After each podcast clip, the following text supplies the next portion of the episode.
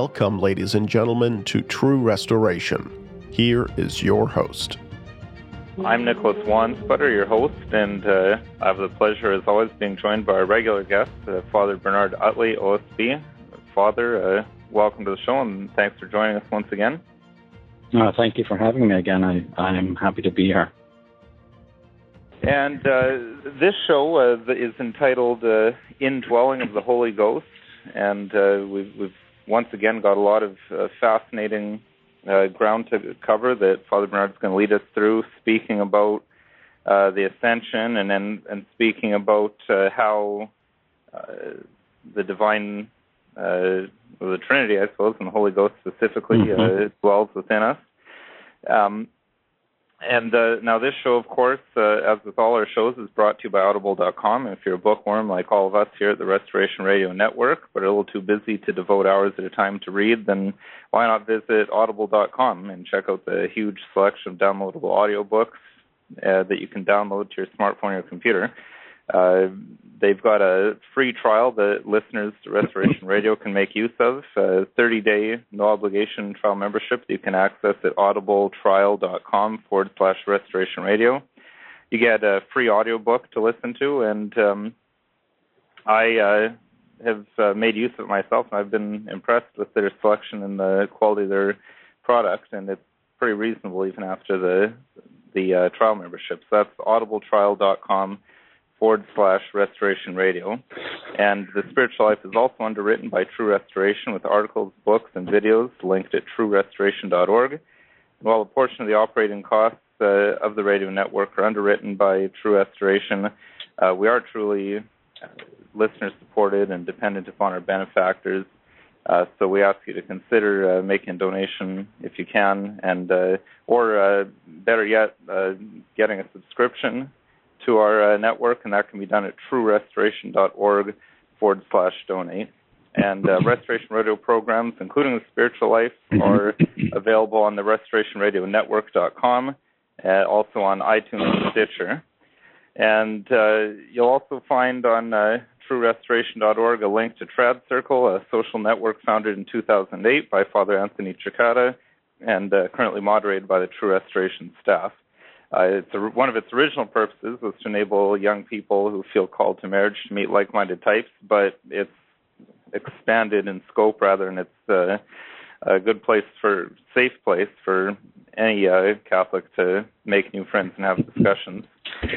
So, uh, with that bit of uh, housekeeping out of the way, uh, Father, I'll, I'll turn it over to you. And we just, of course, have uh, fairly recently uh, uh, had the uh, the period of the Ascension at uh, in the mm-hmm. liturgical year and uh, Pentecost, and I know you want to start with a bit of a discussion of the Ascension.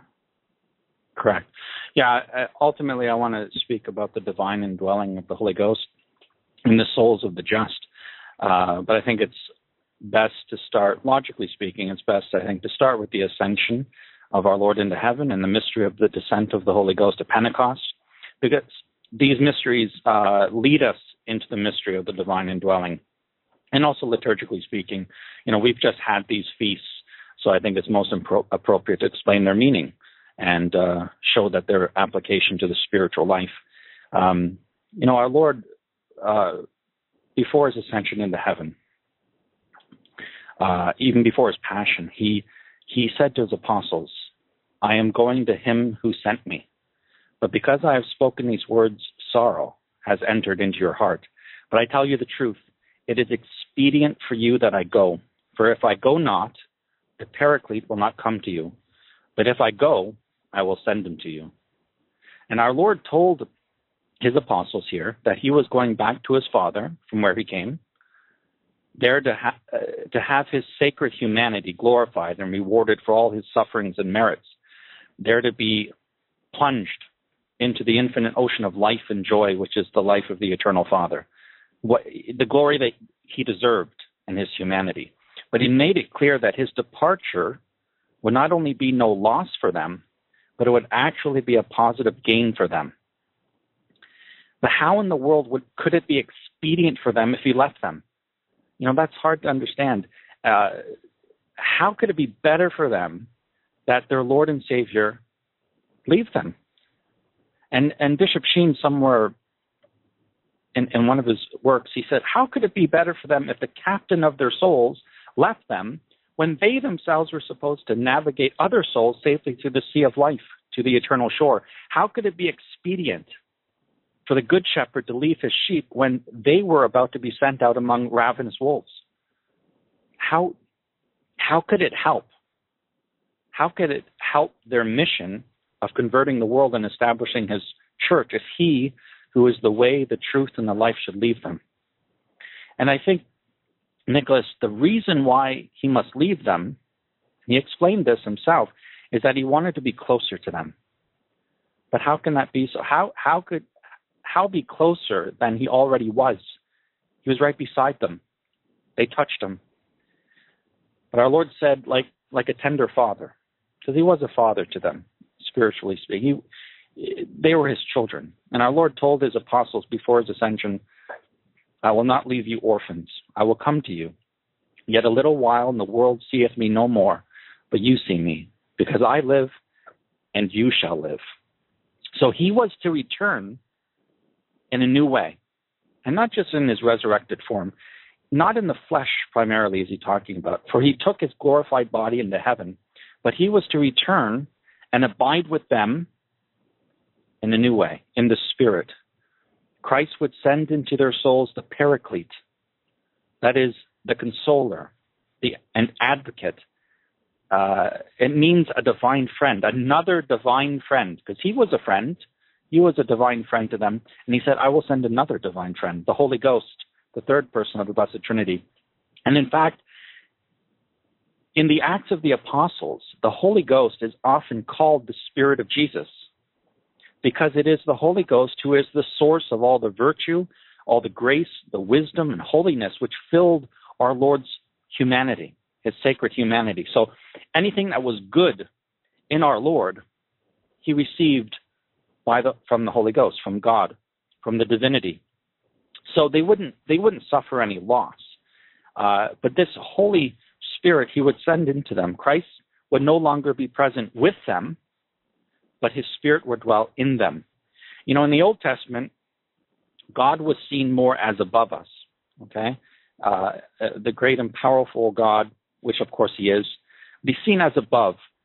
Uh, in the incarnation, God is, dwells with us, and he dwelt amongst them. And now, after the ascension, after Pentecost, God is meant to dwell in us as temples. So there is a progression of union above, with, and then in. And by leaving the world, Christ would be nearer his, his disciples, closer to them, abiding in them. So you see there's a progression there of, of, of, of intimacy. God doesn't want to be just above you, He doesn't want to be just beside you. He wants to dwell in your heart and soul. For if I go not, said our Savior, the Paraclete will not come to you, but if I go, I will send him to you. Why couldn't our Lord have remained on earth and send the Holy Ghost as well? Well, I think the answer is strictly speaking, he could have. But I think the problem was that the apostles were not properly disposed for the reception of the Holy Ghost. Their attachment to Christ's humanity was so great that I, it obscured their love of his divinity.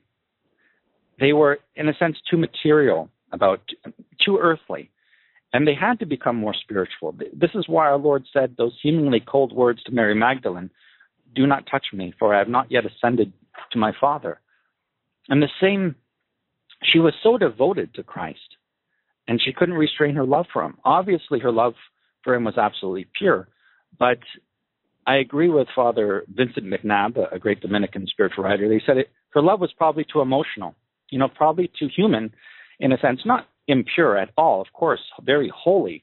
Um, but our Lord was saying to her, in other words, your devotion to me can no longer be like it used to be. You will no longer have me physically among you. Uh, you'll you'll no you no longer be able to have my feet to anoint and bathe in your tears, but you ha- your love must be deeper for me, more spiritual. You must take me everywhere you go. I'm in your heart now, not just beside you. I want to be in you, in your heart and soul. And I want you to adore me and worship me everywhere you go. And let me now live in you. I want to live in you and through you and work through you and do good to the world and sanctify the world through you. You're my temple now. And it was expedient in order to purify their faith and, and love that his visible bodily presence be taken from them. But it was only to be exchanged for a far more marvelous kind of presence. No longer would, you see, no longer would his presence be localized by his humanity, uh, limiting his presence to a single time and place and country and to a small group of people who had the privilege of physically being near him. Now he belongs, now, now our Lord belongs to all time and to all places and to all people, to all of us. And we have the ability to be so much closer to him now than were those shepherds adoring him at his nativity, closer than that sick woman who touched the hem of his garment, closer than Mary Magdalene when she washed his feet with her tears, closer than his disciples who walked with him and ate with him and stood at the foot of the cross. Because physical union and closeness, a mere physical touch, doesn't always mean an inward union of mind and heart and soul and desire. And that's what true love, that's what true love consists of. Union of mind and heart and soul. And if Christ had continued his earthly, physical, invisible, and tangible life amongst us, the temptation would be that he would simply be an external example to be imitated outside of us somewhere in Jerusalem, and we would live in North America, and we would have to, oh, it would be nice to see our Lord someday. Um, but if he went to his Father and sent his Spirit, then he would be a life, a life to be lived. Hmm. His life is transferred from merely being an historical fact, an external example, an external voice, which we study with our mind and experience with our senses, to the realm of a spiritual force and an interior strength which we live with and live by. Now he becomes the very life of our soul, the spirit of our spirit, as it were, the truth in our mind. If you have truth in your mind, it is, is really uh, God holding that truth in your mind, and He is strengthening your will. And the very He becomes the very love burning in our heart. And ever since His glorious ascension into heaven and the descent of the Holy Ghost at Pentecost, all his followers, or in the state of grace, of course, can possess Christ interiorly so as to face life's hardships with our Lord's own strength and virtue. So we're not alone. We need not fight life's battles with merely our own strength. He is with us. And this is why St. Paul said that I live, now not I, but Christ lives in me. And I glory in my infirmities, so that the power of Christ may dwell in me. And for the saints, for the saints, Christ was their holiness. For the martyrs, Christ was not only the inspiration, the external inspiration in their suffering, but the interior strength that helped them to endure the heroic sacrifice of their lives. So, really, spiritual progress is the perfecting or increasing this profound unity of mind and heart with Christ so that we think with Him, uh, that we love with Him, and we desire what He desires. So the spiritual life is really the life of Christ in us and through us, but it is due to the, the Holy Ghost that uh, that this uh, is affected in us. And then we come now to the, the mystery of the descent of the Holy Ghost, which uh, this is all tied up in. Uh, the, well, Father, the if I could just jump in with sure. if I could just jump in with one quick question. Um, uh, as you're saying that, I'm just thinking, would another way of saying what you're saying uh, be that our, our, Lord had to leave the earth physically for us to have uh, a personal relationship with Him ver- versus uh, that a more uh, r- remote type of relationship. I just that's what came to my mind as you were saying if you know if He remained physically on earth and He's off in Jerusalem. Would that perhaps right. prevent us from having that, that personal relationship versus a kind of you know the Muslim type of you know very right. remote type of relationship right. with uh, with their false god? I think psychologically it would have a profound change on the whole spiritual life. I, I think uh, we would get to the point where um, God would be a distant God. Oh yeah, he's on earth somewhere, but he's over there. He's way over there, and I was, uh, you know, I have to go to him to speak to him. But when when physically that that that element of the the bodily presence is removed, then we start realizing that no, he hears me right now. I'm I'm with him right now. I can speak to him right now, uh, and he becomes um, a life force in a sense, and that's what basically what the mystical body is that we share in the life of Christ. That literally, uh, his his the lifeblood, in a sense of grace that flowed through him, is now flowing through the members of his mystical body. Um, that Christ is active in his members, uh, not just figuratively but literally. Uh, it's mystical. It, it's mystical and mysterious, but Christ is actually uh, acting through us and in us and living in us. Uh, maybe not um, uh, physically or bodily, like uh, he's not present in us, body, blood, soul, and, and soul. But but his divinity is definitely affected in us, and and the life of grace is in us, and all the grace that he won for us through his sacrifice and death is active in us um, after his ascension and the descent of the Holy Ghost. So I think I think it was a necessary thing, at least from the psychological point of view. Uh, I think our, at least for now, because uh, of course in heaven um, we're going to be with him uh, bodily, but on this life it was part of his plan that he depart from us, uh, and I think it was in order to become closer to us.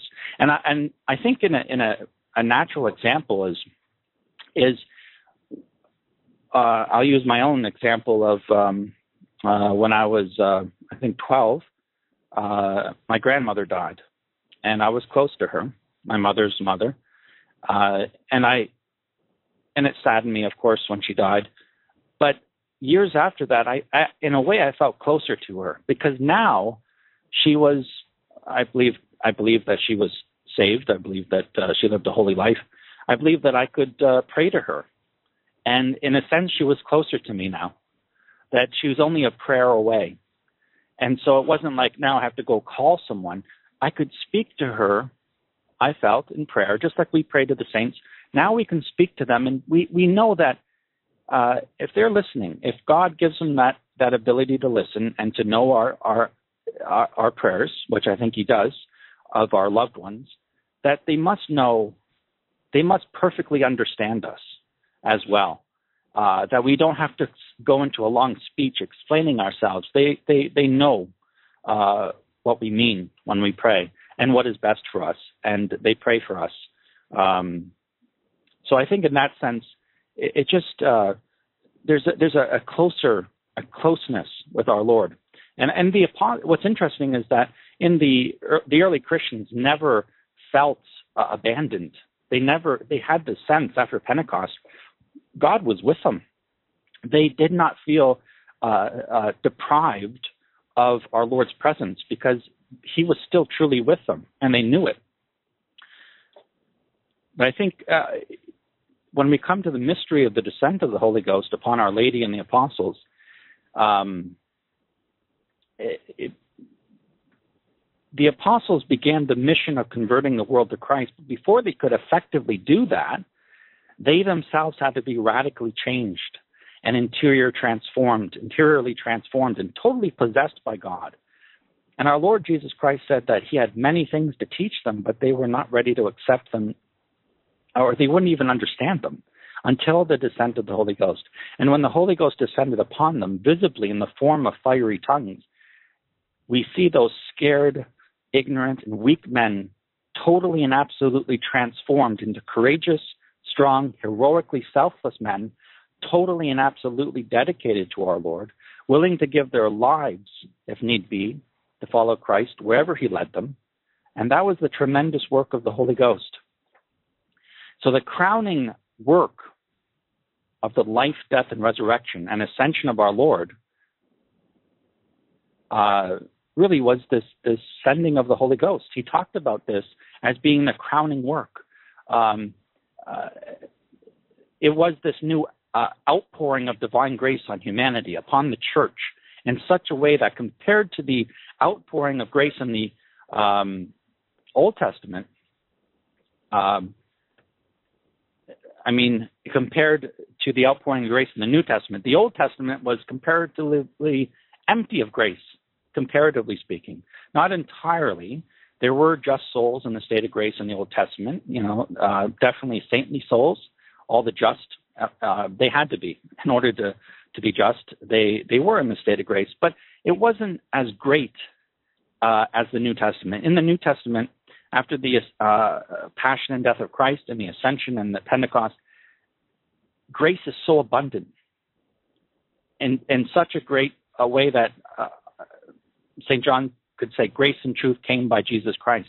Even though grace was present in the Old Testament, it was nothing compared to the outpouring in the New Testament.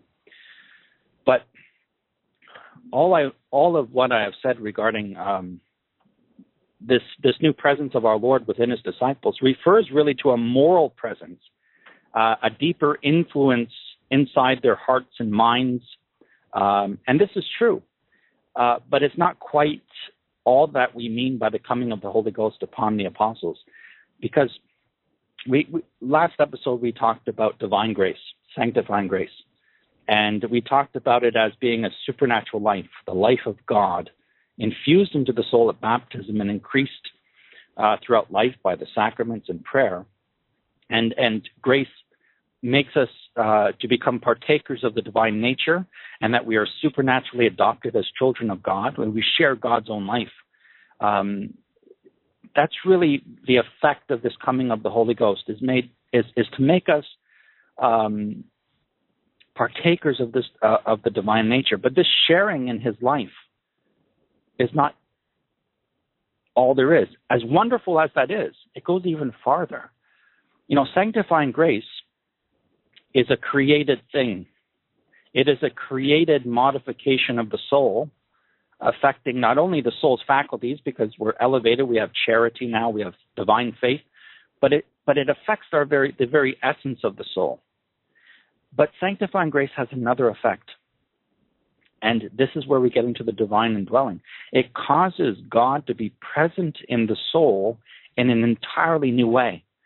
In a soul in sanctifying grace, God not only is present, but God is said to dwell in that soul as in a temple.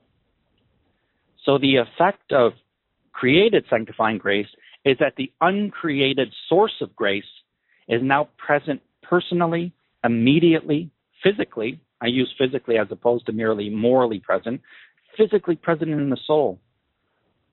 And this is a real presence a soul in sanctifying grace is not only a child of God, not only a partaker of the divine nature, as great as his privilege is, but a walking, breathing, living temple of the Holy Ghost himself.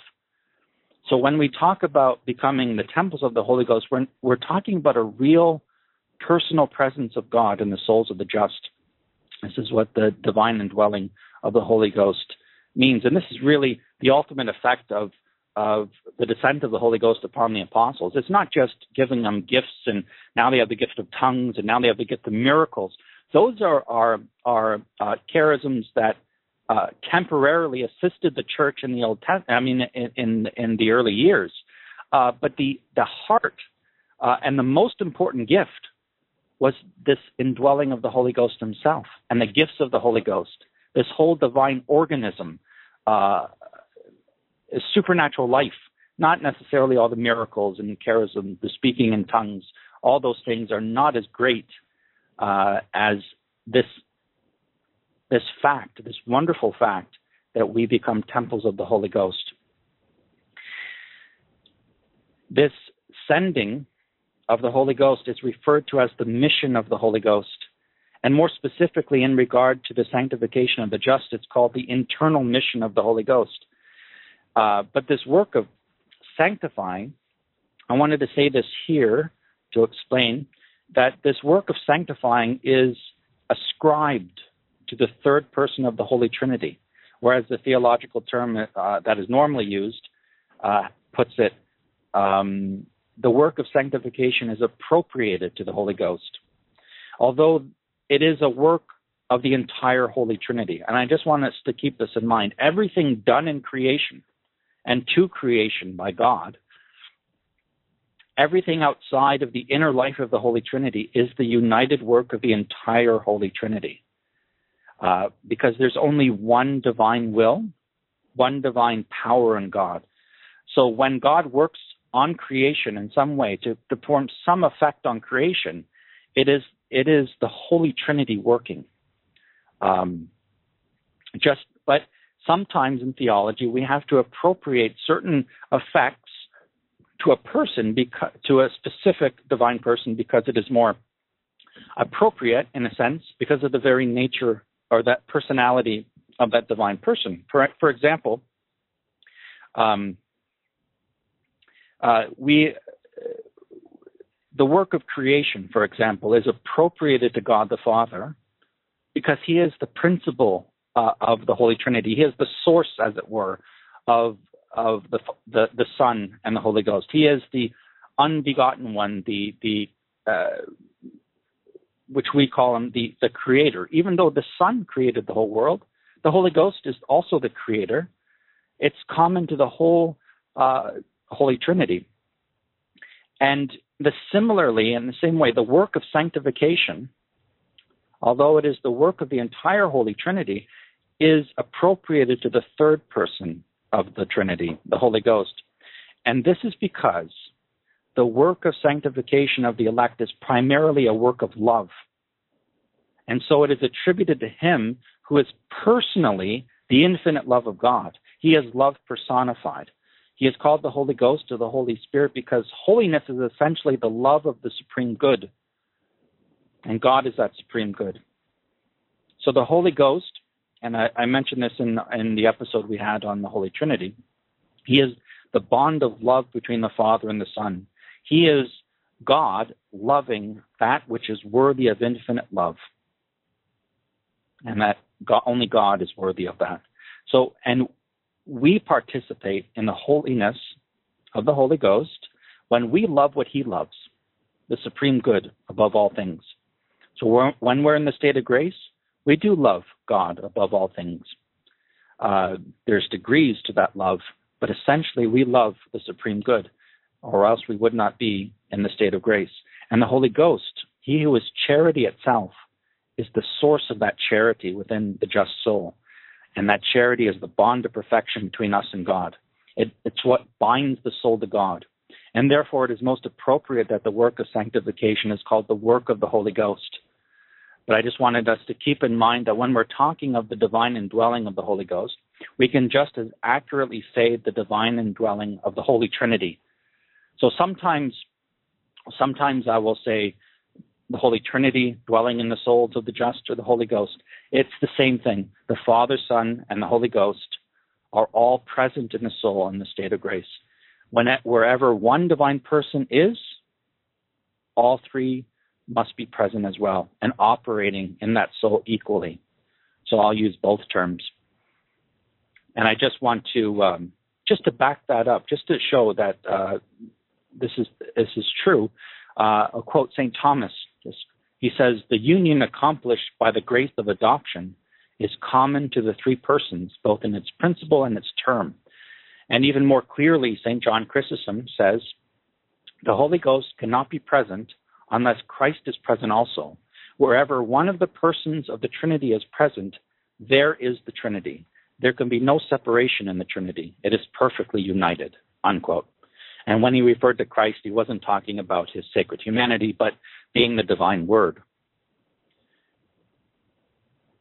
Now, I wanted to turn to um, talk more about this divine indwelling, but I just want to establish the fact of it.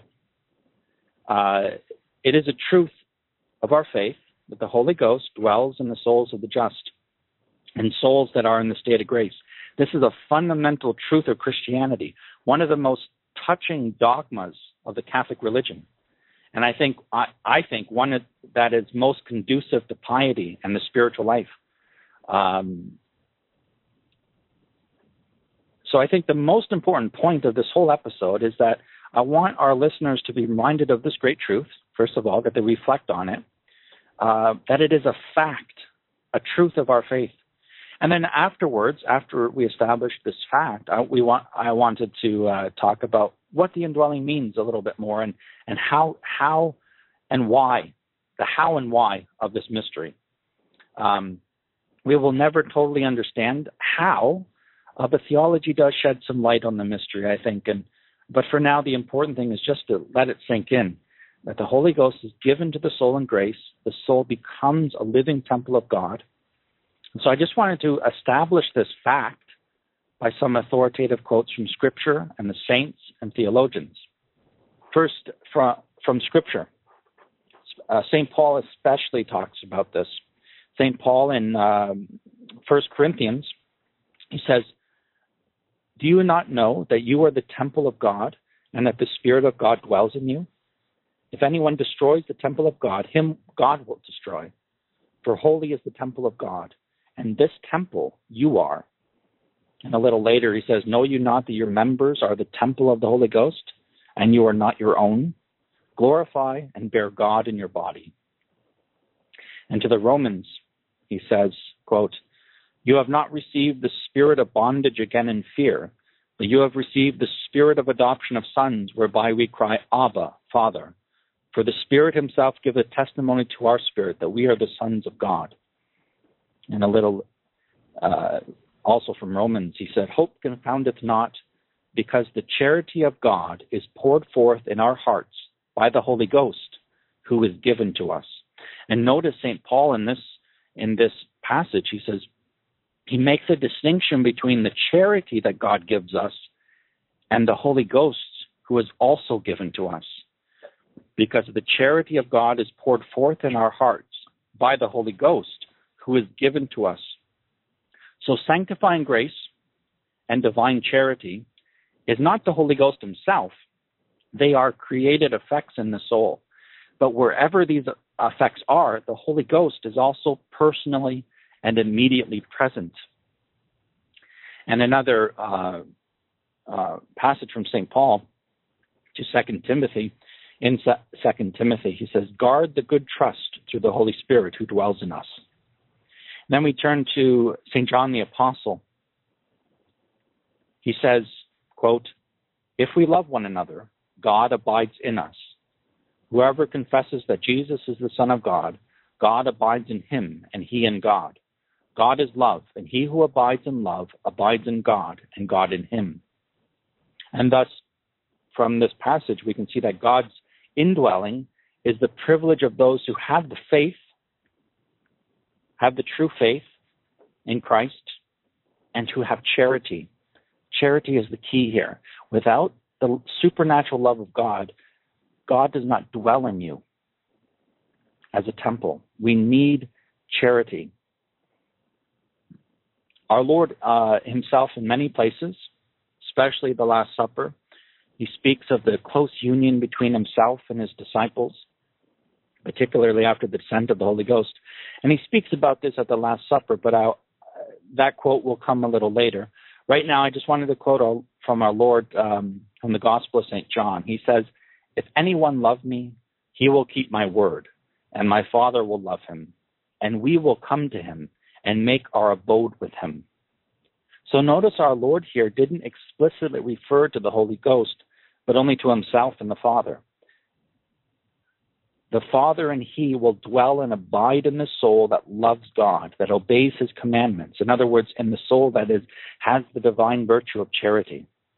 So obviously, our Lord wasn't excluding the Holy Ghost. He just didn't explicitly mention him at that time.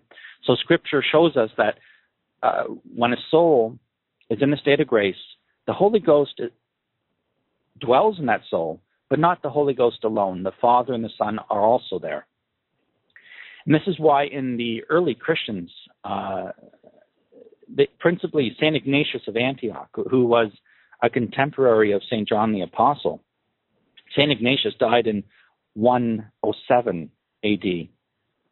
Uh, and he often referred to himself and to all Christians, this was a common thing at the time, as theophors or Christophors, which means God bearers, Christ bearers. This was a common expression that we bear God within us. Um, if we look at some of the other uh, uh, fathers of the church, um, you know, we could dig up many, many quotes. I just have a few here just to show that this is it's, it's it was something that very common in the early ages. This was something very dear um, in the early ages of the church. St. Cyril of Alexandria uh, proved the divinity of the Holy Ghost against the Macedonian heretics precisely by referring to this well known doctrine of the soul and grace being the temple of God. And remember, last uh, episode we talked about uh, sanctifying grace, and that some of the fathers actually used uh, this well known fact that sanctifying grace makes you a partaker of the divine nature. They prove the divinity of the Holy Ghost because from that fact, no one ever denied in the early church that grace makes you a partaker of the of the divine nature. So the fathers of the church could use that as a stepping stone to prove the divinity of the Holy Ghost because we know that the Holy Ghost sanctifies us. And so we know the Holy Ghost makes us the temple of God. Um, so obviously he has to be God. This is what St. Cyril wrote. No one of sound mind can doubt that the Spirit is God and one with the Father and the Son in nature. If anyone denies it, let them tell us how man can participate in the nature of God by very reason of the fact that he has received the Spirit, or how we become temples of God by receiving a Spirit who is not God. Unquote. So, in other words, the effect cannot be greater than the cause. Um, if if we are made true temples of God, the Holy Ghost has to be God. But see, this was just a fact that we are truly temples of God. This is something that they all took for granted. We have a, a nice quote from uh, Saint Bernard he said, Do you wish to penetrate that holy and sacred sanctuary where one may see the sun? Do you wish to dwell with the adorable Trinity? Open your heart, for it enshrines the eternal. St. Bonaventure says this The Holy Spirit gives himself to us both in his own person and in the created gift of grace. So we, he is personally present. St. Thomas Aquinas says this quote, God is said to dwell spiritually as in his intimate habitation in the saints whose souls are capable of possessing him by knowledge and of delighting in him through love, even when they are not actively knowing and loving, providing, provided that through grace they have the habits of faith and charity, as is evident in the case of infants that have been baptized. And here I, I wanted to quote um, from Archbishop James Leen. He was the brother of uh, Father Edward Leen. Uh, this is from his book by Jacob's Well, uh, where he talks about the indwelling of the Holy Ghost. In fact, he has a whole chapter on it. And he refers to a well known passage of St. Teresa of Avila and her personal experience. So this quote is, is from Archbishop James Leen, but he refers to St. Teresa of Avila. Quote, the following avowal is found in the life of St. Teresa as written by herself. And quoting St. Teresa, she, he says, she says, At the outset, I was not aware that God is, in very truth, in all creatures. It appeared to me that such an intimate presence was unthinkable. But on the other hand, it was utterly impossible for me not to believe that he was there in my inmost being. The experimental proof of his presence imposed conviction on me. I was told by persons who were but poorly enlightened that he was in the soul only inasmuch as sanctifying grace was there. They could not persuade me that this was so, for I repeat, it was clear to me that he was present within me in person. This conflict between what I experienced and what I was told caused me great distress. This endured until a learned Dominican set all my fears at rest and dispelled all my doubts. He informed me that God was truly within me and unfolded me uh, and, and, and unfolded to me the mode of this presence. His explanation brought me immense consolation. And that is the, the end of the quote of Saint, from St. Teresa. And Archbishop James Leen continues This ignorance of the special, real, and substantial presence of God in the soul when in the state of grace, to which the great saint of Avila makes allusion, is only too common amongst the faithful. And yet, this union with God, which results from the indwelling of His Holy Spirit in us, is the unique object of our existence. It is for this alone that we have been created and have been redeemed. No other purpose whatever can be assigned to our life's effort.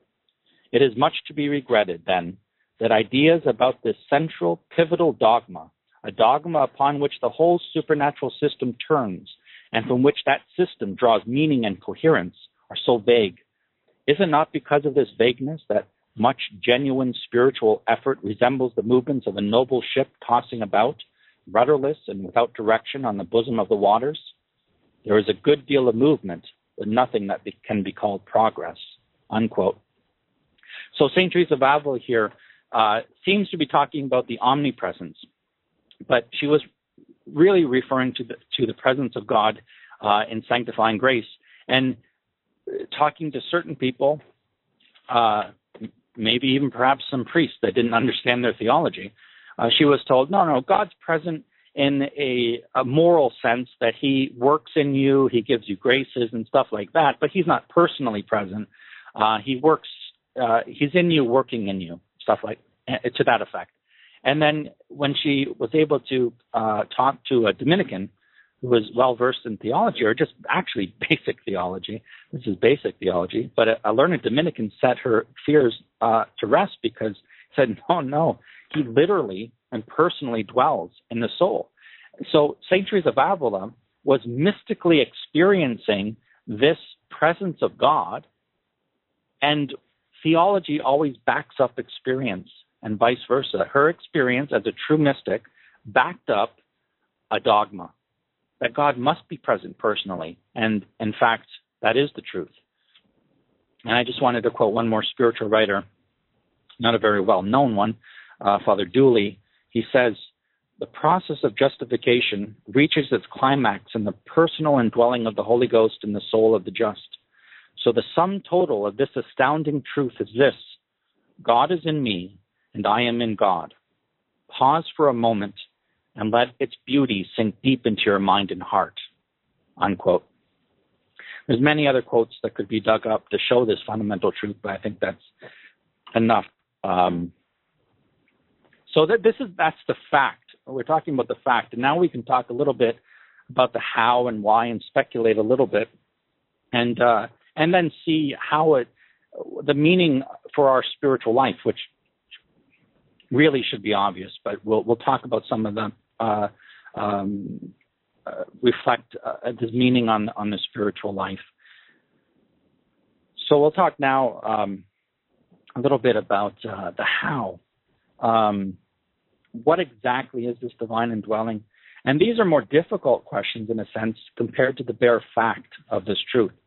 Uh, but it is possible, I think, to shed a little bit more light on this topic that that is edifying. I think um, the question I think that naturally arises uh, to the mind is how is this divine indwelling different from God's omnipresence? Isn't God already everywhere? You know, we learn this from the catechism from our youth. We're, we're asked, where is God? God is everywhere. And this is what we call God's omnipresence. And this is a tremendous truth, a truth that we should reflect upon often, but it is a truth not in competition with the divine indwelling, nor is neither of these presences in competition with the real presence of Jesus Christ in the Blessed Sacrament. And I want to explain each of these presences. So I'll start with with uh, God's omnipresence and show how that's why that's necessary, and it is an important truth. And then this divine indwelling, and and I'll, I'll talk a little bit briefly about its relationship to the Blessed Sacrament.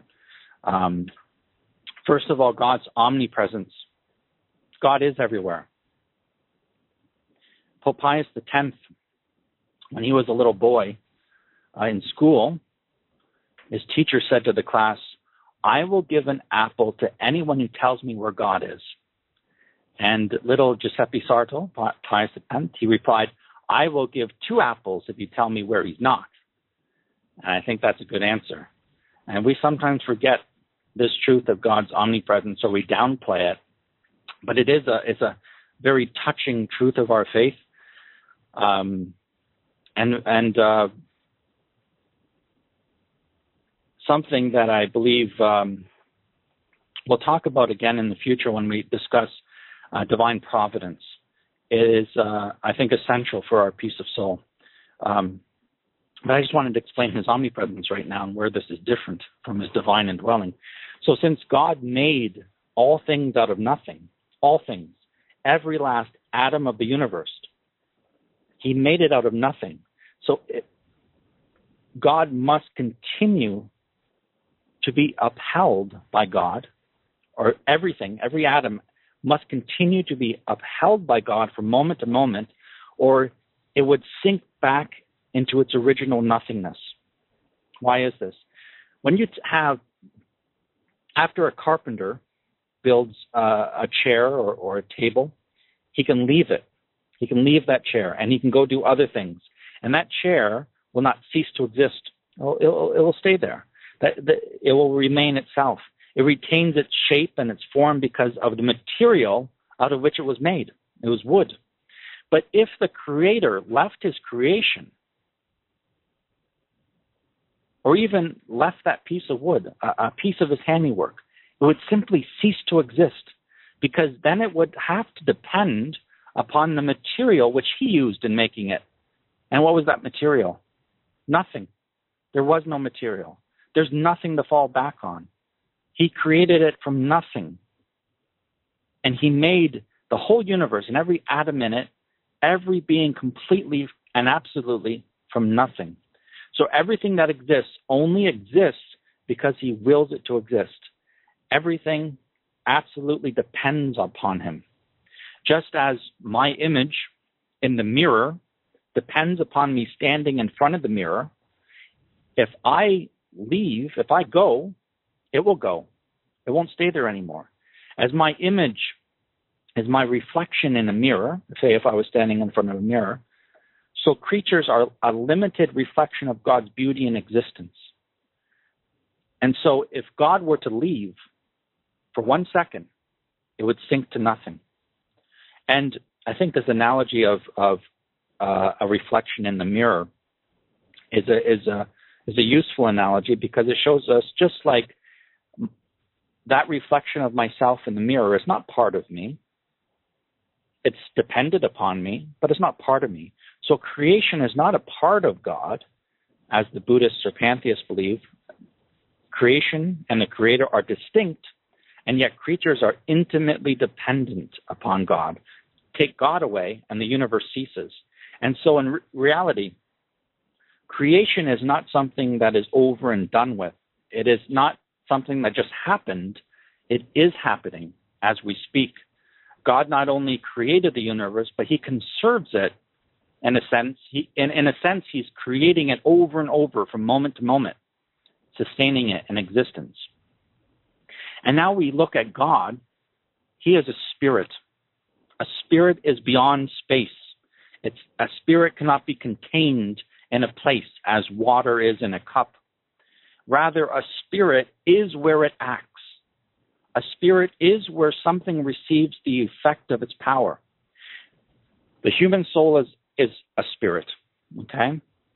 It is everywhere in the body, everywhere, because it gives life to every part of the body. And yet the soul has no parts.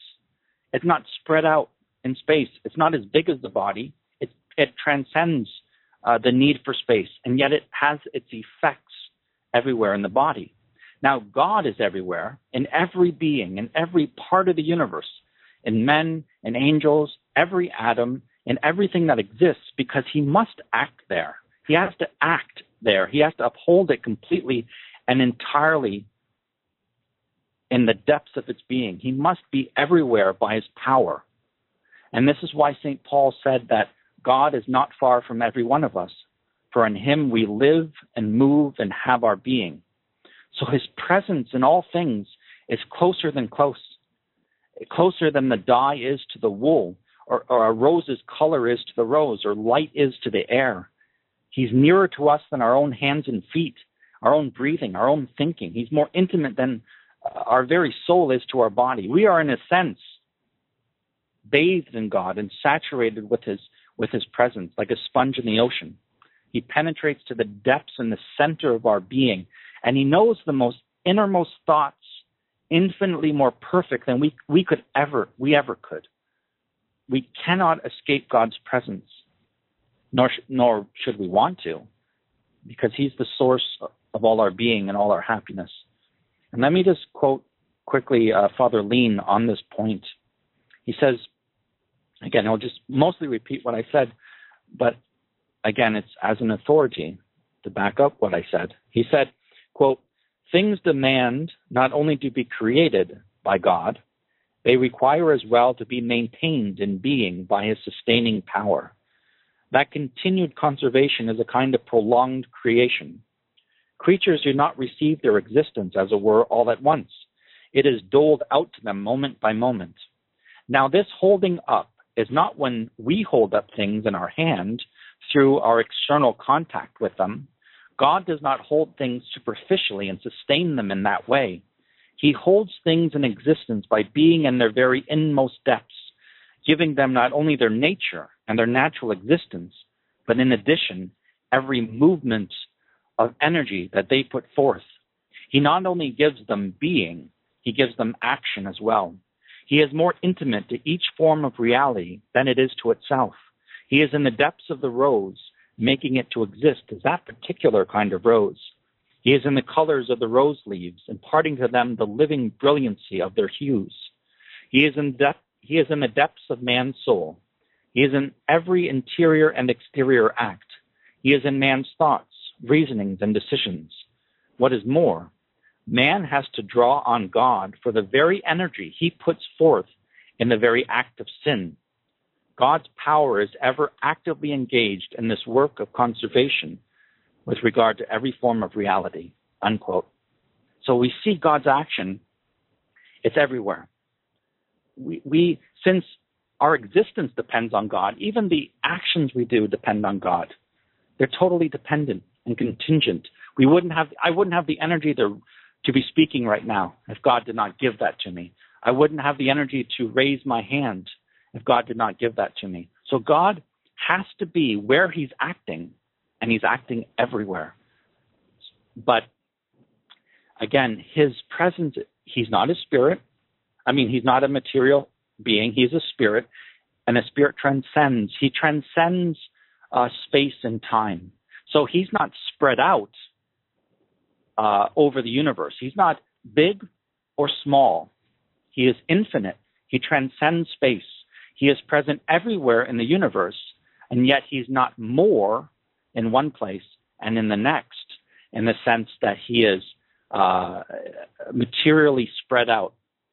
Okay, so but he is present everywhere, and even Father Leen mentioned. Uh, um, I wanted to explain this point that even in our sins, uh, we couldn't physically do something. Say, if you were going to fire a gun and murder someone, you could not pull that trigger unless God uh, was uh, giving you the energy to do that but God is not approving of the moral uh, ramifications, the moral side of that act. But you could not physically do that unless God was allowing you to and giving you that energy.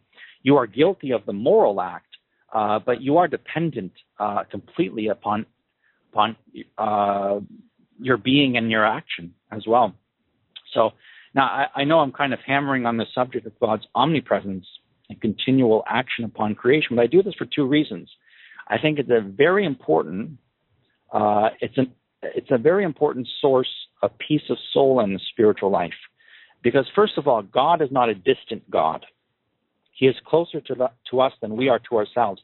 And he reads our hearts perfectly and infallibly because he's holding our heart in existence.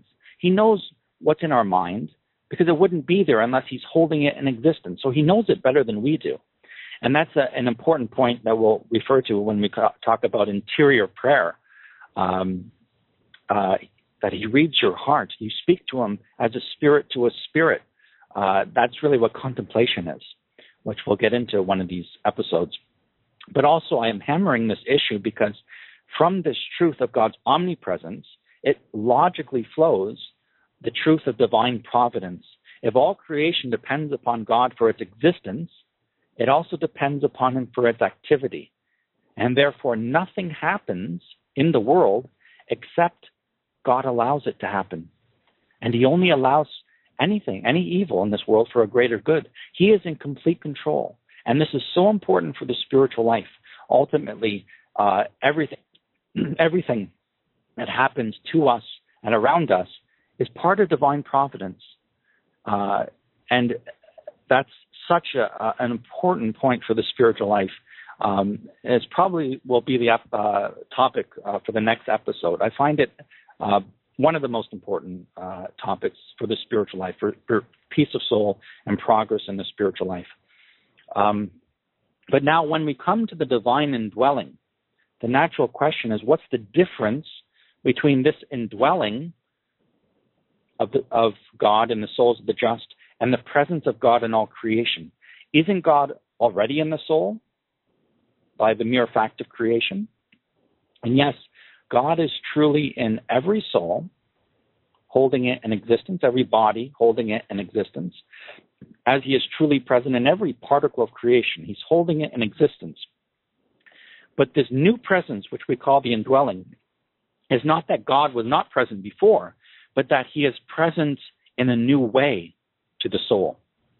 God has taken up a new role in that soul something is being done to that soul that's different. So the sending of the Holy Ghost doesn't mean that he wasn't already present in all of creation, but he was sent on a mission and that he took up a new role in the soul in grace. And this is what we call the internal mission of the Holy Ghost. Let me quote St. Thomas Aquinas on this. He said, quote, a divine person is capable of being sent insofar as he exists in someone in a new way and of being given insofar as he has had, that is, held or possessed by someone. And it is sanctifying grace that accounts for both these results. Hence, it is by reason of sanctifying grace that a, a divine person is sent or temporarily proceeds. Hence, the Holy Ghost is given and, and sent. Unquote. So, when we have the descent of the Holy Ghost, we mustn't imagine that, that the Holy Ghost was already present at least by the power, uh, by virtue of his omnipresence. But yet his role uh, in the soul is unique afterwards in the soul and grace. Father Edward Leen says this, he explains it. The Holy Ghost does not need to come to men's souls because he is there already in virtue of the divine omnipresence. But, as St. Thomas says, quote, a divine person is capable of being sent insofar as he exists in someone in a new way. The Holy Spirit is always in the soul, but when this latter has been justified in the blood of Christ, he begins to exist there in a manner entirely different from the former manner. He is now there as the divine envoy. Having been already in the kingdom of the soul, he now takes up new functions there. He is invested by God the Father with the role of ambassador to the court of man's soul. Unquote. So it's almost like I've heard uh, this example used is that if um, uh, um, we were visiting uh, China, for example, and say uh, the our um, president or prime minister were in Canada here, the prime minister contacted us and said, "I want you to be the ambassador to China. I'm sending you to China with that official role as ambassador, uh, as representative of Canada or the representative of the United States." Um, so you would be already present but now you are sent under a new capacity. It'd be like he is sending you, even though you're already there. So this is what he's talking about. And notice St. Thomas says here that it is by reason of sanctifying grace, and that is the key, that the Holy Ghost is present in a new way. The reason for the indwelling is that when a soul in sanctifying grace, uh, that soul is not only affected by God, but now is able to react to God's omnipresence um, and this, I, I, wanted to talk about this just briefly here. A, um, a soul in sanctifying grace has the virtue of charity. We know that, the love of God. And this love is called the bond of perfection. But this charity gives us the ability, in a sense, to embrace God. And it causes God to be present in a new way.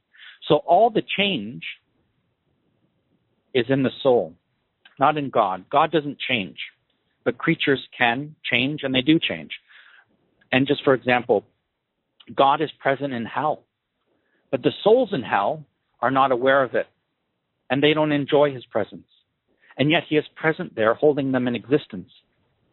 And so, in a similar way, the, the change is not in God, but in the creature. The soul in sanctifying grace, in a sense, in a sense, hugs God by charity, uh, it, it, causes our Lord, uh, uh, our Lord God, to be present in a new way, and that's what causes this new uh, term, indwelling. He was present before, but now he dwells in the soul.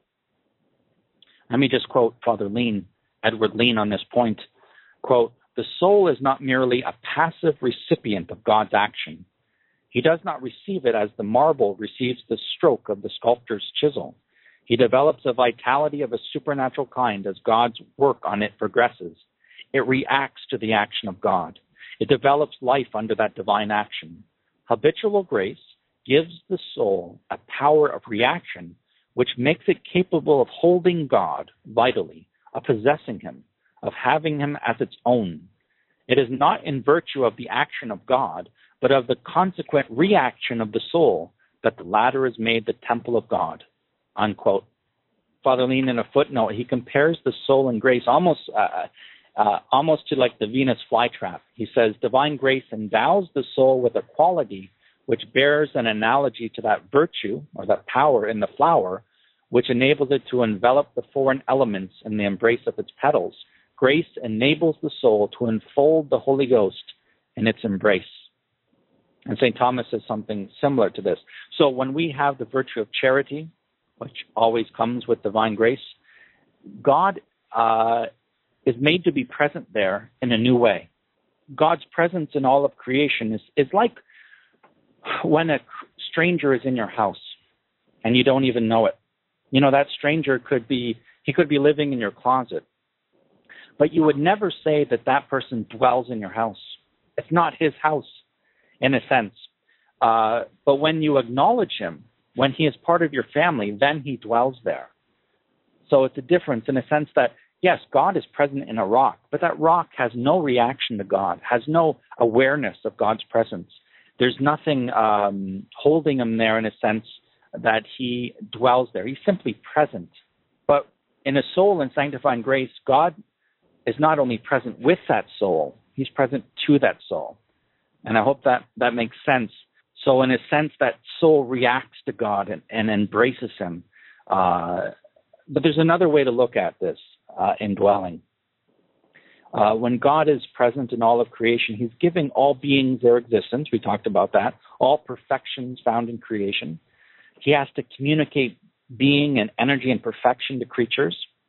But we notice in the world that some creatures are more perfect than others. Some have a greater perfection than others. A plant, for example, is more perfect than a rock because a plant is living and a rock is not living. So life is a profound perfection. Animal life is far more perfect form of life than vegetative life. And the animal shares in a greater way uh, that perfection of life that is found in God. God gives more life to an animal than to a plant. And he, and he gives uh, a far greater kind of life to a human being who has a, a, a rational and spiritual soul with an intellect and free will. So he gives more and more perfection, more and more uh, share in his perfection, uh, the, the, the higher we go in the chain of life. And Father Leen says this quote, Now, this universal presence, though of the same nature in all things, is not in all respects the same. It admits of a limitless variety of degrees. Though fully present to all, God can be present in things to a greater or less extent. He is more intimately present where his operation is more potent and attains the higher effects in the order of being. He is more deeply present in those effects which reflect more perfectly his perfections. The greater the output of divine energy, the closer the presence. One is in direct proportion to the other. Unquote. So, when we come to a soul in sanctifying grace, where we're made partaker of the very nature of God, God is communicating himself to that soul in a far more profound way than he does to any other creature in the whole universe and the natural order. Um, and since he is affecting that change in the soul, he has to be present in a very special and supernatural way.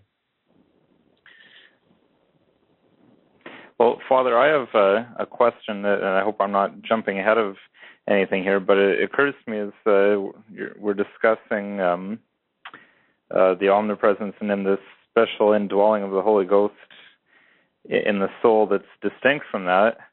Uh, the question right. comes to my mind is why do we need to go to Mass then and receive okay. our Lord in the Eucharist? Okay. Um, I'm going to talk about that just in a, in a, in a little bit. I wanted to talk just a little bit about this divine indwelling, but yes, that is a good point.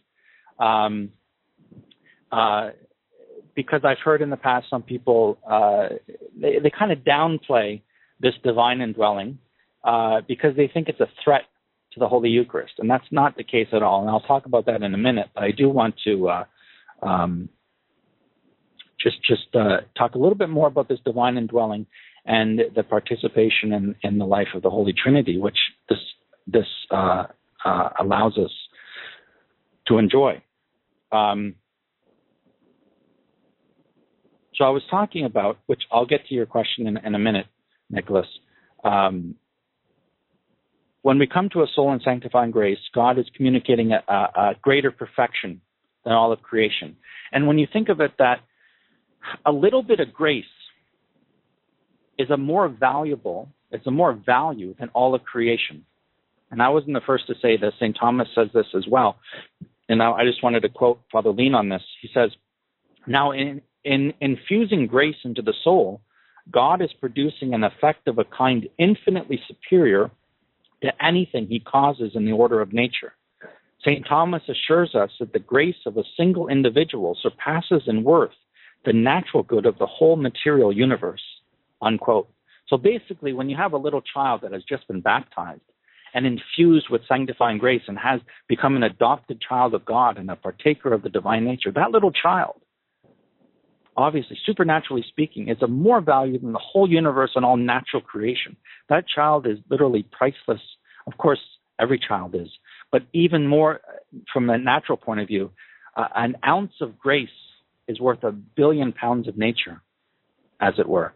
Uh, uh, this grace, that what God has done to that soul, is more um, wondrous. Even though we don't see it with our eyes, we will see it in the next life. That little child is a son of God or a daughter of God, a child of God. Uh, that is a greater work than the creation of the entire universe. It takes more to sanctify, more of God's energy and love to sanctify that soul than it does when He created the whole universe. So, in a soul in grace, God's not inactive. Uh, he's um, uh, he, he's not only holding that soul in existence like he does all other beings in creation, but now he's bestowing supernatural life from moment to moment. And he makes that soul so godlike that it reflects God, not only as an artist, but as the Trinity itself. And when when a painter uh, paints beautiful scenery, for example, or or uh, fruit or whatever, that painting reflects something beautiful in the artist's mind. Uh, but any such painting doesn't really reveal the artist himself. It reveals his skill, but not his person, except very vaguely. It doesn't really reveal the man. Now, suppose that artist does a self portrait that is given life. And now it not only reflects him more perfectly than any other kind of painting, but it's alive. So, somewhat in that sense, in a soul and grace, it is the living image of God. Um, but of course, God has to uphold this new life, this divine life, from moment to moment. And wherever God is acting, he has to personally be. So, grace is distinct from God, but it's inseparable from him. Grace and God's presence go together. Wherever grace is, God has to be supernaturally there. And he gives himself to the soul in grace. And this is what our Lord really said at the Last Supper. When you think of no theologian would ever have dared to say this were it not for the sublime words of Christ at the Last Supper. And I wanted to get to this quote of our Lord. Now it makes sense why he said these things. Um, he said, Yet not for these only do I pray, but for those also who through their word shall believe in me, that all may be one, even as thou, Father, in me and I in thee, that they also may be one in us, that the world may believe that thou hast sent me, and the glory which thou hast given me, I have given to them, that they may be one, even as we are one, I in them, and thou in me, that they may be perfected in unity, and that the world may know that thou hast sent me, that thou hast loved me, love them, even as thou hast loved me. So you see this, this, um, uh, we are, and we are adopted children of God. Uh, we are, we share, in a sense, we have a, a, a, a um, our generation from God, our spiritual regeneration as sons of God, is somewhat similar to uh, the Son's generation from the Father. That we share uh, the divine nature with God. That the Son lives by the Father, and we live by participation in God. He is in the Father, and the Father is in Him. We are we are also in God, and God is in us. And I think this is a beautiful uh, explanation. Uh, I, I I think if we don't understand the divine indwelling, and if that's not part of our our mental landscape, and that we we we uh, refer to it and think about it, many of the things that our Lord spoke about in the Gospels will, I think, will seem to us exaggeration. You know, I am in you, you in me. We're in, I am in the Father, the Father is in me. We understand that our Lord's um, closeness, the union that He is aiming at between Himself and the members of His mystical body, is literally so close. It's a divine indwelling. I wanted to, and then we can move on now to your question uh, in regard to the Blessed Sacrament. Um, there is a theologian, uh, Father Royo, uh, he's Dominican, a Spanish Dominican. He, he wrote he wrote this in 1955. Uh, it was translated in 62, but uh, originally in his book, The Theology of Christian Perfection, uh, he said something about the Blessed Sacrament that I wanted to refer to, and then I'll explain it. He said, quote, When we say that God dwells in our souls as in his temple, we are expressing a truth which is supported by two famous passages of St. Paul. But we must take care not to imagine that God's presence in us is like that of the Eucharist in the, ta- in the tabernacle, inert and with only a spatial relationship to the tabernacle. The presence of God in the just soul is infinitely superior to this. We are living temples of God, and we possess the three persons in a vital manner. Unquote. Now,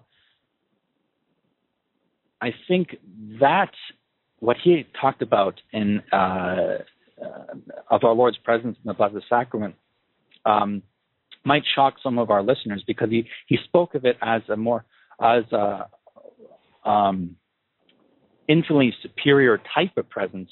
What he means is that he's not downplaying the Blessed Sacrament. That's not the case at all. He was simply saying that we mustn't imagine God's presence in our soul as as something like carrying around a precious jewel in a container. It's not like that. It's not something like that. It, it's it isn't even like the ciborium in the tabernacle. He said, uh, the tabernacle itself is not changed. It's not alive with God's presence. It's not affected by the presence of the Holy Eucharist. So we mustn't imagine it like that. It's more of a living. Uh, that's why we use the term living temple. Um, now you talked about the Blessed Sacrament. Uh, I think it is possible for someone to get the erroneous idea that the this divine indwelling in the soul of the just will naturally or eventually downplay our Lord's real presence in the Holy Eucharist. If God is already dwelling in every soul in the state of grace, people might say, then why do we need the Blessed Sacrament? Doesn't it make the Blessed Sacrament superfluous? But this is a totally wrong view of things. These two presences are not in competition. They're complementary, but they don't compete with each other. Uh, I think, first of all, I think the problem is, is the Blessed Sacrament was not always reserved in tabernacles. I, I think that began sometime in the Middle Ages. Uh, unfortunately, I think Catholics can misunderstand why our Lord is reserved in the tabernacle and the whole purpose of Holy Communion considered in the big picture. What I mean is this it is erroneous to think that God is only in the church, only localized in the tabernacle. That is not Catholic doctrine. Uh, Catholic doctrine is that God's omnipresent that God dwells in the souls in the state of, gra- uh, state of grace as living temples. Um, uh, now, when we come to the Blessed Sacrament, the uniqueness of this presence is that our Lord Jesus Christ is present there in his sacred humanity, body, blood, soul, and divinity in that tabernacle. He is only present in that sense in two places in heaven and in the host, in the Blessed Sacrament, and, of course, in the precious blood as well at Mass. Um, so our Lord is not present in all of creation bodily in his sacred humanity. So, but in his divinity, he is there. Although God is present in all of creation, he is not. Now, this is another point that I wanted to bring up is that uh, God is not present in all of creation. Um, excuse me, I didn't. Uh, what I mean is God is present in all of creation, but He's not hypostatically united, personally united to all of creation and to any creature except the sacred humanity of the Word incarnate. And this sacred humanity of our Lord is present in heaven and is present in the Blessed Sacrament. So, although the divine Word, the divinity of our Lord, is present everywhere, we cannot point to anything and say that is Jesus Christ. We can only point to his sacred humanity and say that is Jesus Christ. We can point to the Blessed Sacrament and say God not only is present there, but that is God personally. And that is the difference. God is in a rock, but I can't point to that rock and say, that is God. No, that's a rock. God is present there, but God is not hypostatically united to that rock, personally united to that rock. He's present, but he's not that rock. Now, when we come to Jesus Christ, the Word incarnate, while he walked on this earth, in his divinity, he was present everywhere in creation. He was upholding his sacred humanity in existence. But when we point to that that sacred humanity, that man, and say that is God, that is the second person of the Holy Trinity. Okay, that's the distinction that now in the Blessed Sacrament we have personally God Himself, personally, that we can point to that and say that is Jesus Christ. And when I worship that host, I am worshiping the second person of the Holy Trinity, and in fact, the whole, the entire Holy Trinity, uh, who is also present in that host. Because remember, wherever one person is, the other two divine persons are also present. Uh, but when we say who is in the Blessed Sacrament, we say the second person of the Holy Trinity. Now, the important thing to remember is that the Blessed Sacrament is a sacrament and we learn from the Catechism that a sacrament is a sign or a means, rather, instituted by Christ to give grace. So that means when we go to communion, it is to increase sanctifying grace. And what does grace give us? A greater share in the divine nature and a more perfect union with the Holy Trinity, which dwells in us. A sacrament is a means to an end, to a greater union with God on earth and ultimately in heaven. So these two presences uh, are not in competition, but complementary. Our Lord's sacred humanity is the great instrument of sanctification. Our Lord Jesus Christ in his humanity is the unique way to the Father, and we need him. But his humanity is the means, not the end. It is the way and not the end. It is the divinity which he wants us to unite us to through his humanity. So that the presence of God and the divine indwelling through grace is meant to be permanent and only comes to an end through sin on the part of the individual. And the Eucharistic presence, on the contrary, is transitory and it comes to an end when the sacred species is dissolved. When the sacred species is dissolved, the Lord's humanity is no longer present in you, his body and uh, blood and soul, but his divinity remains, and hopefully a greater union with the Holy Trinity results.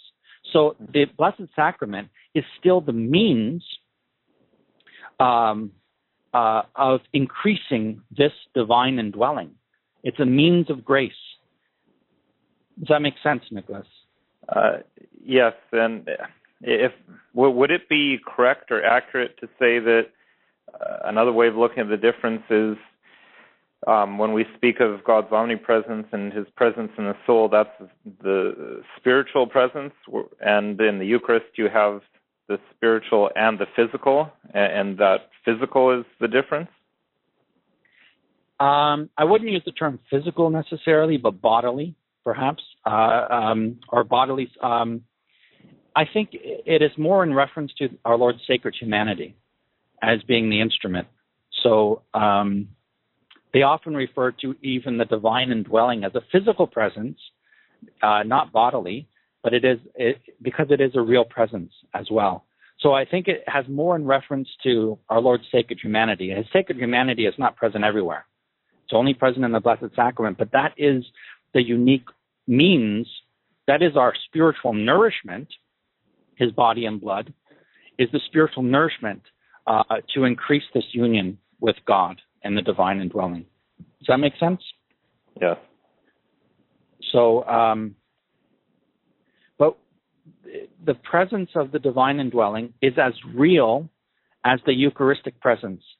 And, and when we when we reserve the term real presence for the Holy Eucharist, it doesn't mean that God is not really present in his omnipresence or in his divine indwelling. We use the term real presence for the Holy Eucharist not to oppose the divine indwelling through grace, but to oppose the uh, the Protestant error that Christ's body and blood is only symbolically and figuratively present in Holy Communion.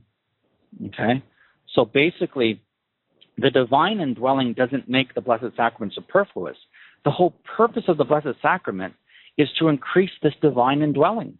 It is a sacrament, a means. When we go to heaven, we won't have communion anymore, but you will have this divine indwelling. And hopefully it will be very intense and great because you've made use of the means of grace, which is primarily the Blessed Sacrament and Holy Communion. So they're not in competition, but complementary. Okay? Mm-hmm. So um, that may be a, a, new way of looking at things for many people. Uh, but we do have to get out of this view that uh, um, that God is only in the church. I know that may sound uh, modernist, but it's it's traditional that God. Uh, this we have to keep in mind this divine indwelling. That we come to church because Jesus Christ in His humanity is the principal means of our union with God. It is the, the, the great nourishment for our soul is Jesus present in the Blessed Sacrament. And we can come to church and speak to him present there in his humanity. Um, and we receive him as our spiritual food.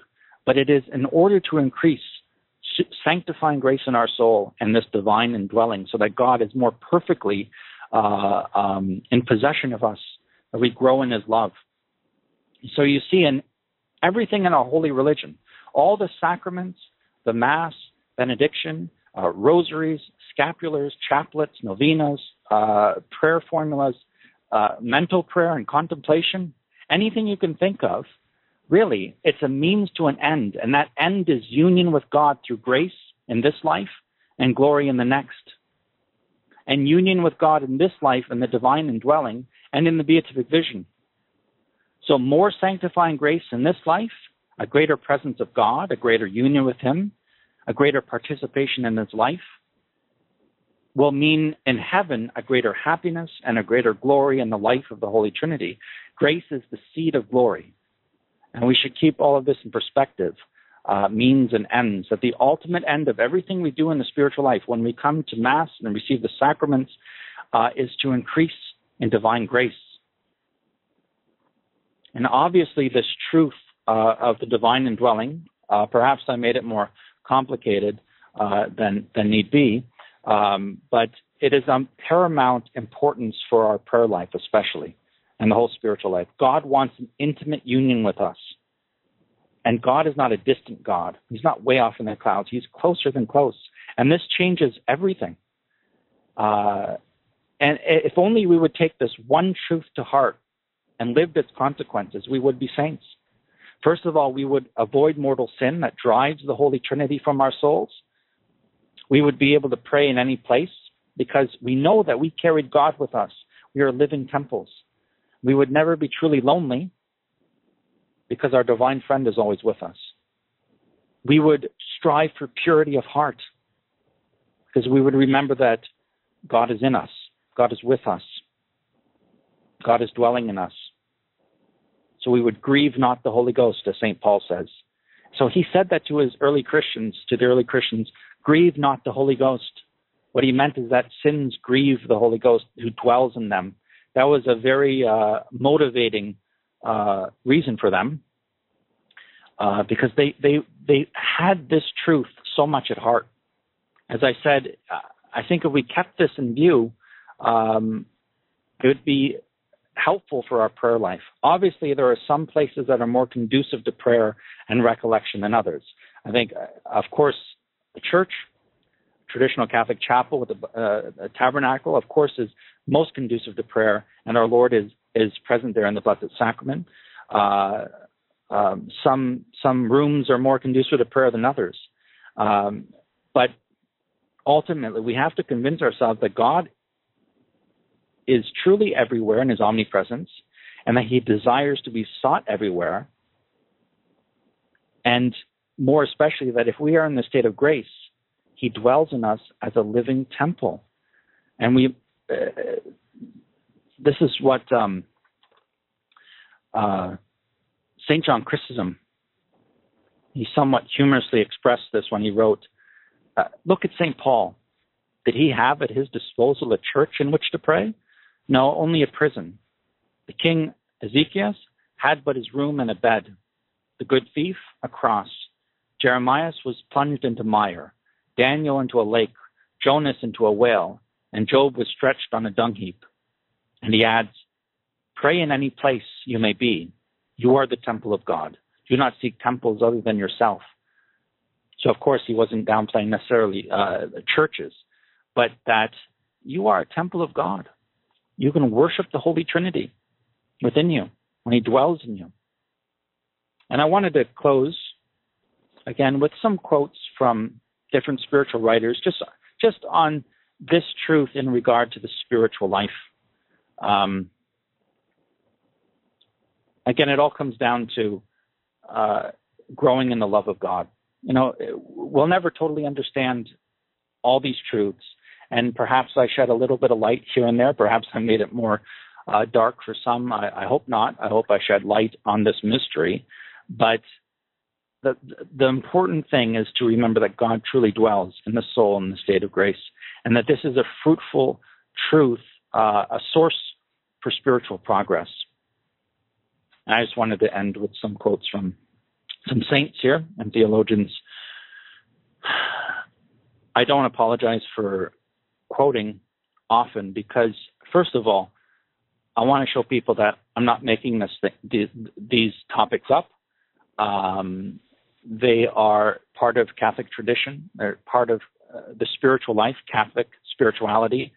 Um, they confirm if I explain something and another author explains it better, perhaps uh, someone will get uh, something out of my explanation. They'll get maybe more out of the other.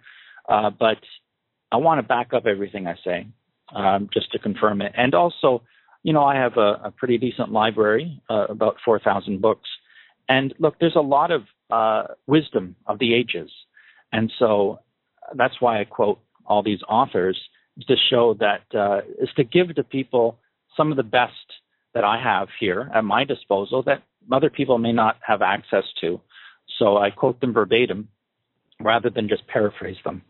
So we have St. John of the Cross, he says, The Word, together with the Father and the Holy Ghost, is hidden essentially in the inmost center of the soul.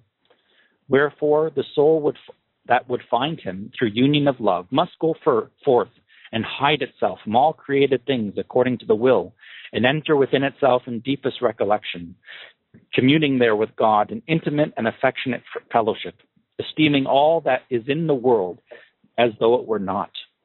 Hence, St. Augustine, speaking with God in the soliloquies, said, I found thee not, O Lord, without, because I erred in seeking thee without when thou wert within.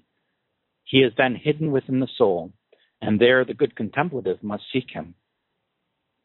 St. Teresa of Avila writes, Those who can shut themselves up in this little heaven of the soul, where he dwells who has created heaven and earth, may believe that they are walking in an excellent way and that they shall not fail to drink of the water of the fountain, for in a little time they will make great progress.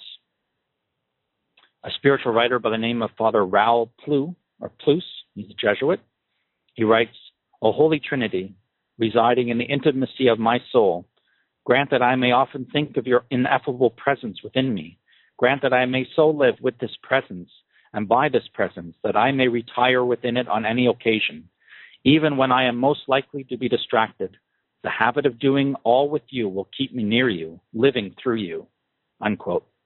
I wanted to point out here that uh, mystical prayer is really a natural progression in the Christian life.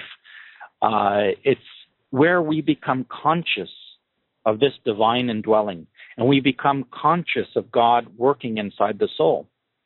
So a mystic is really a, a, a normal Catholic, a normal Catholic that has this uh, life of grace in the soul and this divine indwelling. But now that Catholic soul, that mystic, that saint, becomes aware of it and conscious of it.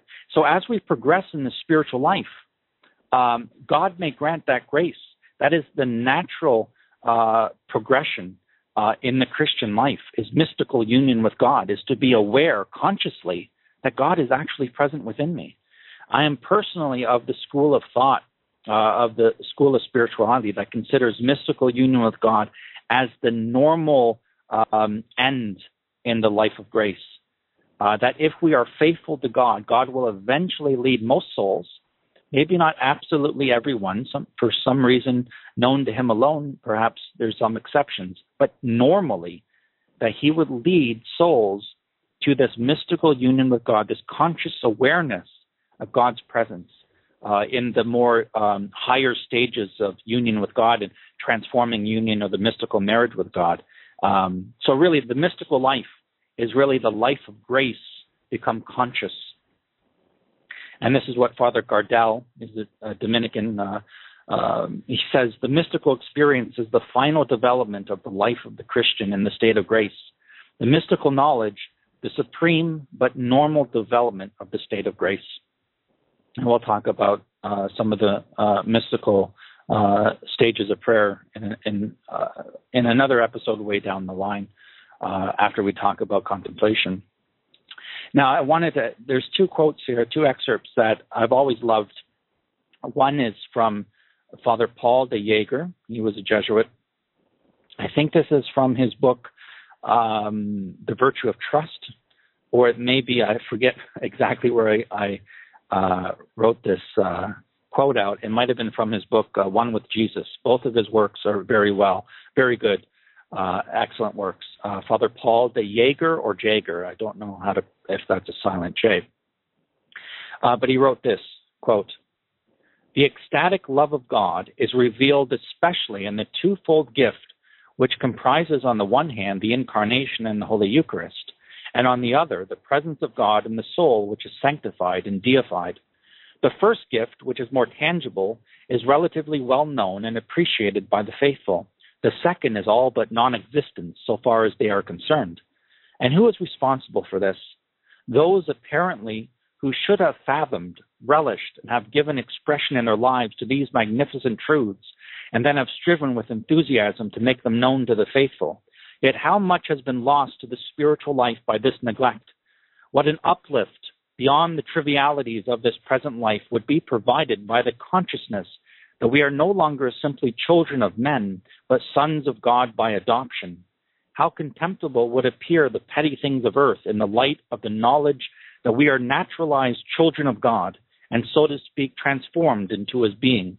Above all, how it would transform the lives of innumerable Christians and even of priests and religious, were they only to realize this sublime truth God is the divine guest of my soul, dwelling there day and night, desirous of receiving the unceasing homage of my intimate friendship and love.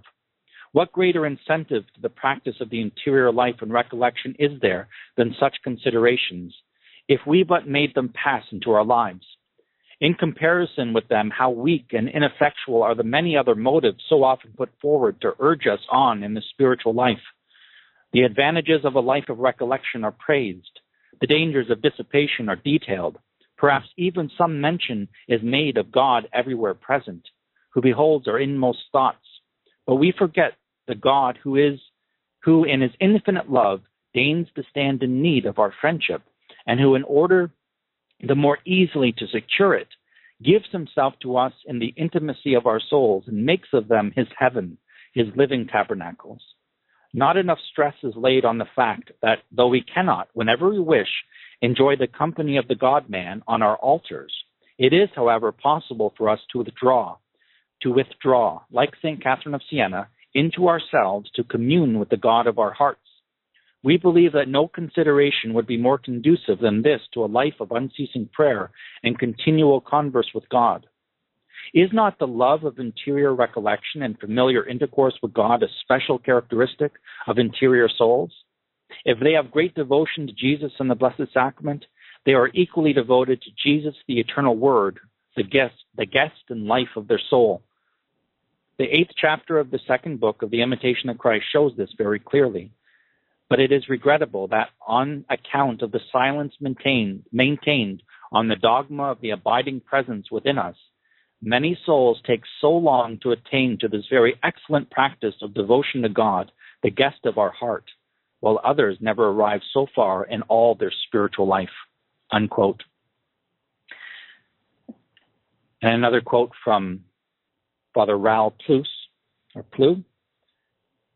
He says, How many times have we not heard Christian souls express the longing to live in intimacy with God, to have with Him more than simple, formal, and semi official relations limited to occasional acts of devotion, observed more to fulfill a command and to respond to a real need of love?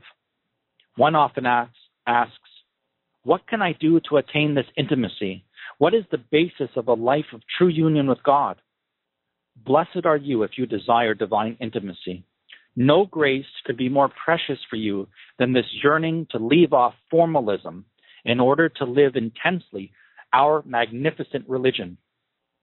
Never to drive God from one soul by grave sin is an essential but negative task.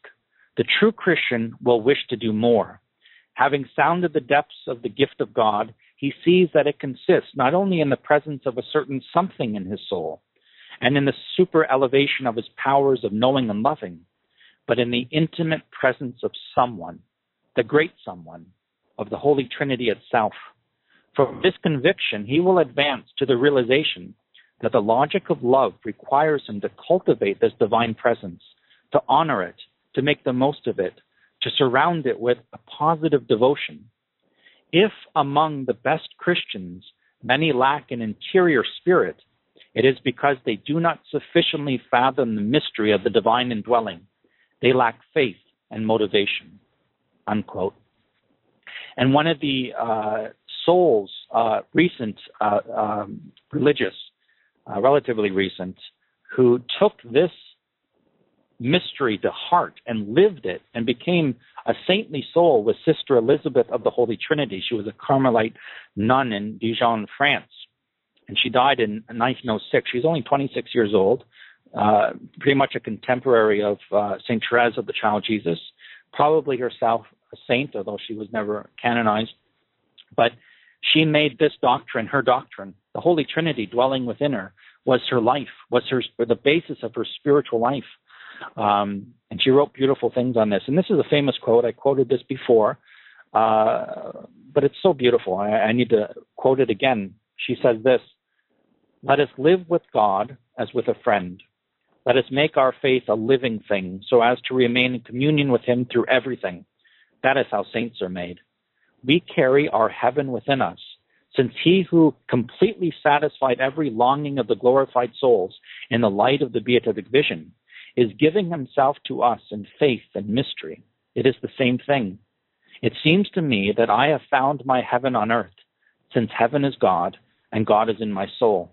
The day I understood that, everything became clear to me, and I wish I could whisper this secret to those I love, in order that they also might cling closely to God through everything, and that Christ's prayer might be fulfilled. Father, that they may be made perfect in one. Unquote. And I just wanted to close with one last thought. This life of grace, this divine indwelling, is basically heaven begun on earth. It is heaven begun, life everlasting and embryo. And sis, uh, Sister Elizabeth said, Heaven is God and God is in my soul. In heaven, the veil will be removed and our intellect will be given uh, a supernatural uh, gift called the light of glory. And we will be able to see face to face God dwelling in our soul. And this will be the essence of heaven.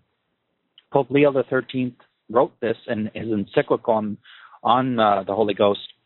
He says, quote, that wondrous union which is known by the name of indwelling differs only in regard of its state and degree from that by which God confers beatitude on those who have entered heaven.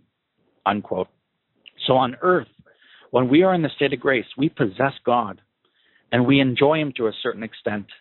But in heaven, this possession will be a clear vision and it will fill our soul with ecstatic happiness and joy for all eternity. But it is the same God. God is already here. If we only had enough faith, enough love for God, heaven would begin right now. So let us not forget that we are temples of God. God truly dwells in our heart. We have to keep close to God in our mind and heart. We have to stay in His presence, reflect and remember that He is with us. He's always with us. He's always watching us not always watching us as the Jansenists mistakenly taught or, or overemphasized. He's not watching us in order to find a reason to leave us. God only leaves a soul reluctantly. He's not out to get us, but he wants intimate union with the soul. He is on the lookout for acts of love, that we remember him. He wants a soul uh, to truly seek him, to love him, to trust him, to, to be his true friend, to live intimately with him from day to day in all our works. And that soul, he will reward with more and more grace, more and more intense union with himself in this life and in the next life. And so with that, I come to an end.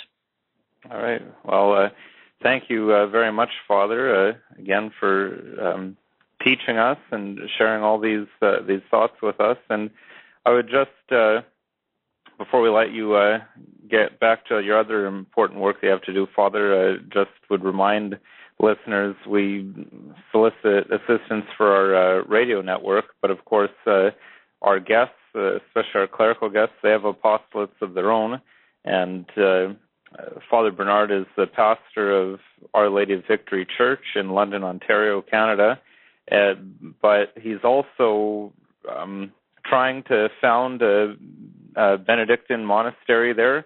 As we mentioned in the mm-hmm. Zero Show, he originally was a a monk at Christ the King Abbey in Alabama, and uh, as far as I know, since the dissolution of that monastery, there aren't any Benedictine monasteries anywhere in the world. So it's uh, an extremely important apostolate for the restoration in the church for us to have uh, monasteries for contemplative monks. So, uh, if you're able to uh, assist in that at all, I know Father uh, currently has one uh, postulant with him, and uh, you can make further inquiries with Father, or if you're able to send a donation, mm-hmm. donation, you can do that to Our Lady Victory Church at 1715 Dundas Street East in London, Ontario Canada. Uh, again, that's 1715 1715 Dundas, D U N D A S Street East, London, Ontario. And the postal code is November 5 Whiskey 3 Echo 1 N5W3E1. So um, I could uh, add something. Uh, yeah, yes, please do, Father. Uh, just to be fair, the, I mean, uh, the society does have uh, a Benedictine monastery in New Mexico uh, under Father Cyprian, uh, but other than that, I'm not really aware of any that are functioning. so, um, having a second monastery in the world, there used to be thousands upon thousands, tens of thousands of monasteries. To have two or three or four or five in the world is not superfluous uh, we need contemplatives. And um, I definitely, I, am trying. I, I, do have a postulant with me, uh, but I can't do it. I, I, I can't really uh, succeed or, or, establish a community without donations, and it, it's a very difficult uh, time period uh, to to start a community. But I hope, uh, God willing, if He allows benefactors to be inspired to assist me in this, uh, then I could be able to uh, um, uh, purchase uh, a property and, and start building and and uh, to have more room to accept vocations. But in the meantime, I definitely can't accept any more vocations. I have no room. Um, so I, I appreciate anyone able to help me, and I do thank all those who have assisted me. I, I appreciate from the depths of my heart. Uh, and may God bless you all. And, and, and uh, you are my prayers and, and my masses um, as my benefactors. And I appreciate that. Mm-hmm. Right. And uh, yeah, very um, uh, fair to point out Our Lady of Guadalupe Monastery in Silver City, New Mexico. Um, but as Father mentioned, they're uh, in association with the Society of St. Pius X. So suppose the big, right. a big difference between that Benedictine monastery and what Father Bernard is trying to uh, get going would be the whether there's that theological consistency as regards right. the, the position one takes towards Jorge Bergoglio and the uh, right. also known as Francis and the other Vatican II claimants, since the Silver City Benedictines, I suppose they'd be of a what we might call a recognize and resist persuasion. Right. But they're so, definitely um, uh, holy men. They're definitely holy men and and doing uh, a, a, good work. I think. Uh, um, I believe so. I, I, think their position necessarily is inconsistent, like you said, but I, I do think that they're good men, and, and uh, I'm glad that they exist. At least they're trying to keep alive the Benedictine life. Right. And uh, again, as you say, Father, it's certainly not superfluous at all to have two right. or three or even a hundred Benedictine monasteries right. in the world. and 30, 40, 50,000 of them. So right, and and it would seem to me that we need contemplatives praying more than ever in these days. So the, the more right. the more the better.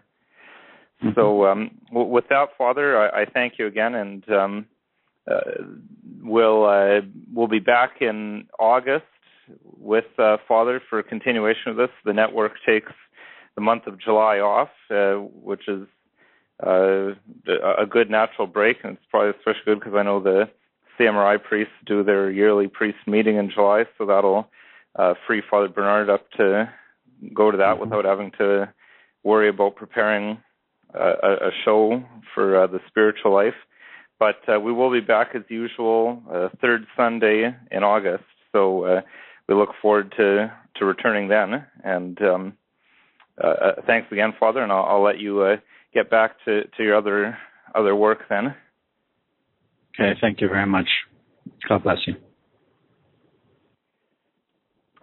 Uh, now, of course, if anyone would like to uh, contact us at our show, uh, we're always happy to take questions. You can contact us at spirituallife at truerestoration.org. Uh, it's all one word, S P I R I T U A L L I F E at truerestoration.org. And uh, we're more than happy to pass emails along to Father Bernard um, or uh, address questions on the show. Listeners may remember back on our second episode, we spent a fair bit of time answering an important question that a listener had posted on Facebook. So please don't hesitate to bring those questions forward. And uh, all of us here at the Restoration Radio Network would ask that if you found this show to be informative, helpful, or in any way beneficial to you and your faith, that you please consider making whatever donation is possible to our apostolate, no matter how small it may be. To those of you who have donated, a heartfelt thank you, thank you for your kindness and generosity. Remember that above and beyond material contributions, the most important donation you can make to our work here is prayer. Please think of offering a Mass, a Rosary, or even a simple Ave for our work the next time you pray and of course I'd include uh, Father Bernard's fledgling monastery in those uh, prayer requests as well. Um, if you have any questions or comments or would like to reproduce our copyrighted work on your channel in some format, we'd love to hear from you. Uh, questions of that nature can be directed to us at mail at truerestoration.org. And uh, although the show is copyrighted and all rights are reserved, uh, permission can very frequently be obtained easily by contacting us. So, uh, thank you again for listening and for the restoration. I'm Nicholas Wansbutter, and uh, may God bless you, and we will see you again in August.